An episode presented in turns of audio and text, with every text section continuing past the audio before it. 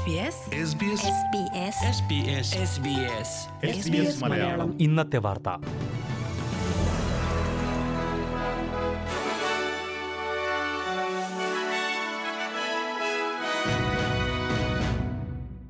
നമസ്കാരം. ഇന്ന് രണ്ടായിരത്തി ഇരുപത്തിരണ്ട് ഓഗസ്റ്റ് മൂന്ന് ബുധനാഴ്ച. എസ് ബി എസ് മലയാളം ഇന്നത്തെ വാർത്ത. വായിക്കുന്നത് ജോജോ ജോസഫ്. ലേബർ സർക്കാർ പാർലമെന്റിൽ അവതരിപ്പിച്ച കാലാവസ്ഥാ വ്യതിയാന ബില്ലിനെ പിന്തുണയ്ക്കുമെന്ന് ഗ്രീൻസ് പാർട്ടി. നിലവിലെ ബിൽ ദുർബലമാണെങ്കിലും തന്റെ പാർട്ടി ബില്ലിന് വോട്ട് ചെയ്യുമെന്ന് ഗ്രീൻസ് നേതാവ് ആദം ബാൻ സ്ഥിരീകരിച്ചു. ഫെഡറൽ സർക്കാരുമായി നടത്തിയ ചില ചർച്ചകൾ വിജയകരമായിരുന്നുവെന്നും ഗ്രീൻസ് പാർട്ടി വ്യക്തമാക്കി. ഗ്രീൻസിന്റെ നിലപാടിനെ പ്രധാനമന്ത്രി ആന്റണി അൽബനീസി സ്വാഗതം ചെയ്തു. നിലവിലെ സാഹചര്യത്തിൽ ഗ്രീൻസിന്റെ നിലപാട് അൽബനീസി സർക്കാരിന് ഏറെ ആശ്വാസം പകരുന്നതാണ്. സെനറ്റിൽ മുൻതൂക്കം ലഭിക്കുന്നതിന് ഗ്രീൻസ് അടക്കമുള്ളവരുടെ പിന്തുണ സർക്കാരിന് ആവശ്യമാണ് രണ്ടായിരത്തി അഞ്ചിലെ ലെവലിനെ അടിസ്ഥാനമാക്കി രണ്ടായിരത്തി മുപ്പതോടെ നാൽപ്പത്തിമൂന്ന് ശതമാനം കാർബൺ ഉദ്വമനം കുറയ്ക്കാൻ ലക്ഷ്യമിട്ടുള്ളതാണ് ലേബർ കൊണ്ടുവന്നിരിക്കുന്ന ബിൽ. ഓസ്ട്രേലിയയിലുടനീളമുള്ള എല്ലാ പുതിയ കൽക്കരി വാതക ഖനികളും അവസാനിപ്പിക്കണമെന്ന് ഗ്രീൻസ് ആവശ്യപ്പെട്ടിട്ടുണ്ടെങ്കിലും ഈ വിഷയത്തിൽ ചർച്ച വേണ്ടെന്നാണ് ലേബറിന്റെ നിലപാട്. അഞ്ചു വയസ്സിൽ താഴെയുള്ള ദുർബല വിഭാഗത്തിൽപ്പെട്ട കുട്ടികൾക്ക് കോവിഡ് വാക്സിൻ വിതരണം ചെയ്യുവാൻ ഫെഡറൽ സർക്കാർ തീരുമാനിച്ചു. ഭിന്നശേഷിക്കാർ പ്രതിരോധശേഷി കുറവുള്ളവർ സങ്കീർണവും ഒന്നിലധികം ആരോഗ്യ പ്രശ്നങ്ങളുമുള്ളവർ തുടങ്ങി ഏകദേശം എഴുപതിനായിരത്തിലധികം കുട്ടികൾക്ക് സെപ്റ്റംബർ അഞ്ച് മുതൽ വാക്സിൻ ലഭ്യമാകുമെന്ന് ഫെഡറൽ ആരോഗ്യമന്ത്രി മാർക്ക് ബഡ്ലർ പറഞ്ഞു.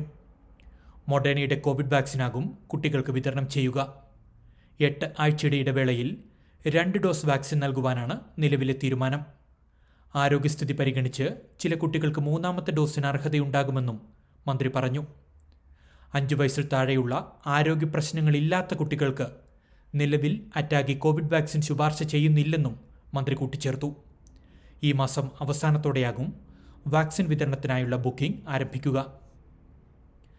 യു എസ് ട്രേഡ് കമ്മീഷണർ വിവാദവുമായി ബന്ധപ്പെട്ട് ന്യൂ സൗത്ത് വെയിൽസ് ട്രേഡ് മന്ത്രി സ്റ്റുവർട്ട് അയേഴ്സ് രാജിവെച്ചു. ന്യൂയോർക്കിലെ ട്രേഡ് ആൻഡ് ഇൻവെസ്റ്റ്മെന്റ് കമ്മീഷണറായി ജോൺ ബെരിലാരോയെ നിയമിക്കുവാൻ സ്റ്റുവർട്ട് ഇടപെട്ടുവെന്ന ആരോപണങ്ങളെ തുടർന്നാണ് രാജി. ഇതേ തുടർന്നുള്ള അന്വേഷണം പുരോഗമിക്കുകയാണ്. ന്യൂ സൗത്ത് വെയിൽസ് ലിബറൽ പാർട്ടിയുടെ ഉപനേതാവാണ് സ്റ്റുവർട്ട്. ഇന്നലെ രാത്രിയാണ് പ്രീമിയർ ഡൊമിനിക് പെറോറ്റയ്ക്ക് സ്റ്റുവർട്ട് രാജിക്കത്ത് നൽകിയത്. സിഡ്നിയിലെ അപ്പാർട്ട്മെന്റിൽ മരിച്ച നിലയിൽ കണ്ടെത്തിയ സൗദി സഹോദരിമാരെ പറ്റിയുള്ള കൂടുതൽ വിശദാംശങ്ങൾ പുറത്ത്. മൃതദേഹം കണ്ടെത്തുന്നതിന് മാസങ്ങൾക്ക് മുൻപ് ഇവർ വാടക നൽകിയിട്ടില്ലെന്ന് കാണിക്കുന്ന രേഖകളാണ് പുറത്തു വന്നത്. വാടക കുടിശ്ശിക ഇനത്തിലടക്കം ആയിരക്കണക്കിന് ഡോളറാണ് ഇവർ നൽകാനുണ്ടായിരുന്നത്. സഹോദരിമാരുടെ മരണത്തിന്റെ കാരണം സംബന്ധിച്ച അന്വേഷണം പുരോഗമിക്കുകയാണ്. ജൂൺ ഏഴിനാണ് ഇരുപത്തിനാലും ഇരുപത്തിമൂന്നും വയസ്സ് പ്രായമുള്ള സഹോദരിമാരുടെ മൃതദേഹം കാൻഡബറിയിലെ അപ്പാർട്ട്മെന്റിൽ കണ്ടെത്തിയത്. മരണം സംഭവിച്ച് ആഴ്ചകൾക്ക് ശേഷമായിരുന്നു വിവരം പുറം ലോകമറിഞ്ഞത്. ഇനി പ്രധാന നഗരങ്ങളിലെ നാളത്തെ കാലാവസ്ഥ കൂടി നോക്കാം. സിഡ്നിയിൽ തെളിഞ്ഞ അന്തരീക്ഷം പ്രതീക്ഷിക്കുന്ന കൂടിയ താപനില ഇരുപത്തിമൂന്ന് ഡിഗ്രി സെൽഷ്യസ്. മെൽബണിൽ മഴ പത്തൊൻപത് ഡിഗ്രി.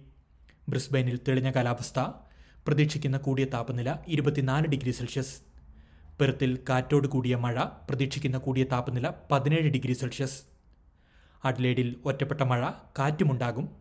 പ്രതീക്ഷിക്കുന്ന കൂടിയ താപനില പത്തൊൻപത് ഡിഗ്രി സെൽഷ്യസ്. കാൻബറയിൽ മഴ കൂടിയ താപനില പതിനേഴ് ഡിഗ്രി. ഡാർബിനിൽ തെളിഞ്ഞ കാലാവസ്ഥ പ്രതീക്ഷിക്കുന്ന കൂടിയ താപനില മുപ്പത്തിയൊന്ന് ഡിഗ്രി സെൽഷ്യസ്. ഇതോടെ എസ് ബി എസ് മലയാളം ഇന്നത്തെ വാർത്ത ഇവിടെ അവസാനിക്കുന്നു. ഇനി നാളെ രാത്രി എട്ട് മണിക്ക് വാർത്തകളും വിശേഷങ്ങളുമായി തിരിച്ചെത്താം. വാർത്തകൾ വായിച്ചത് ജോജോ ജോസഫ്.